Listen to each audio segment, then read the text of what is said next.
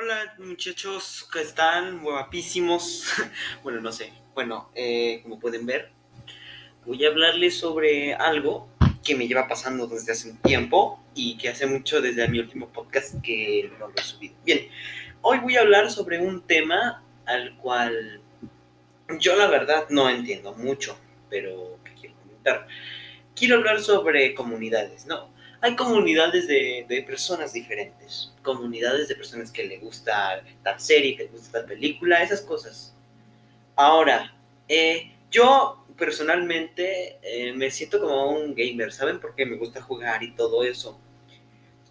Una manera en la cual podemos tener amigos es teniendo este tipo de, de, grupos. Por ejemplo, si hay un grupo que le guste Zelda o hay uno que le guste tal tal cosa, etcétera. Pero el más grande problema que me ha dado es pensar que hay gente que no acepta a otras personas.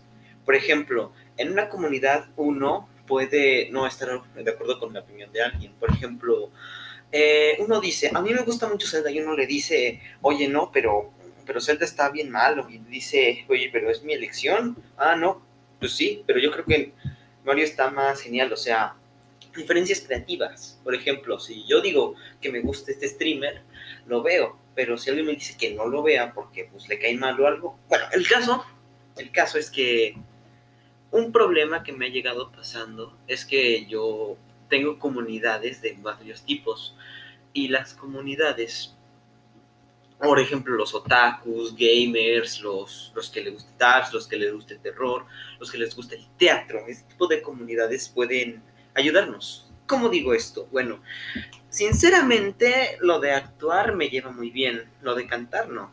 Los grupos están compuestos por personas, personas que tienen exactamente esa misma reflexión sobre lo que les gusta hacer. Por ejemplo, si hay grupos de dibujos, hay comunidades, etc. En Discord, una aplicación muy conocida, o sitio web como le quieren decir, allí es divertido porque puedes encontrar personas de la misma comunidad, ya que hay muchos servidores en línea y muchos que tienen muchas posibilidades, muchos contactos, muchas cosas. Es divertido, pero tienen que ser mayores de 13 años. Muy bien. ¿A qué voy con esto? Que en ese grupo, de, en esos grupos de Discord, pueden acceder a comunidades. Por ejemplo, hay comunidades de para chat de voz, esas cosas, ¿no? Yo digo que cuando estén en una charla en internet, hablen de lo que estén hablando. Por ejemplo, si están hablando de anime y tú no sabes nada del tema, mejor no comentes y no empieces a generar problemas. Eso es en una comunidad. Hay veces que pueden tener algunos problemas las comunidades más pequeñas, o más grandes, o chiquitas, o medianas.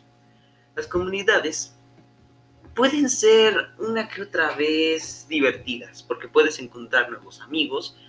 Y sí, las comunidades ¿Qué puedo decir de eso?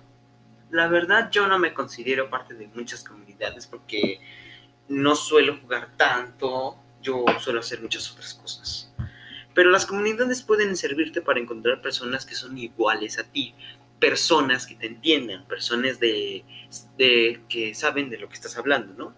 Bien, este podcast va para las personas que se sientan mal porque no se sienten con el grupo pero si quieres sentirte parte de un grupo, de una comunidad, debes de aportar a lo que están hablando. Si están hablando, por ejemplo, yo qué sé, de, esa serie tal 24, tú, te, yo ya viste 24 y lo comentas con esas personas y empiezan a hablar de qué tal acción, tal cosa.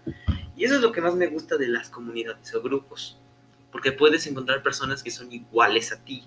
En cambio, si vas a un grupo en donde no sabes nada y solo lo hiciste por diversión, eso ya es, eso ya es diferente. ¿A qué voy con esto? Que las comunidades que sean, por ejemplo, de los que, que, no quieren ser esclavos, comunidades que, sientan mal por ser otakus o algo así, yo, yo lo respeto. Yo no estoy en parte de ningún grupo, yo no sigo ninguna ley filosófica ni nada. Yo solamente digo mi opinión sobre las comunidades de que deben de respetar cada uno por la preferencia del otro. A que voy, que es divertido. Las comunidades, los grupos, chats, las llamadas, ese tipo de cosas.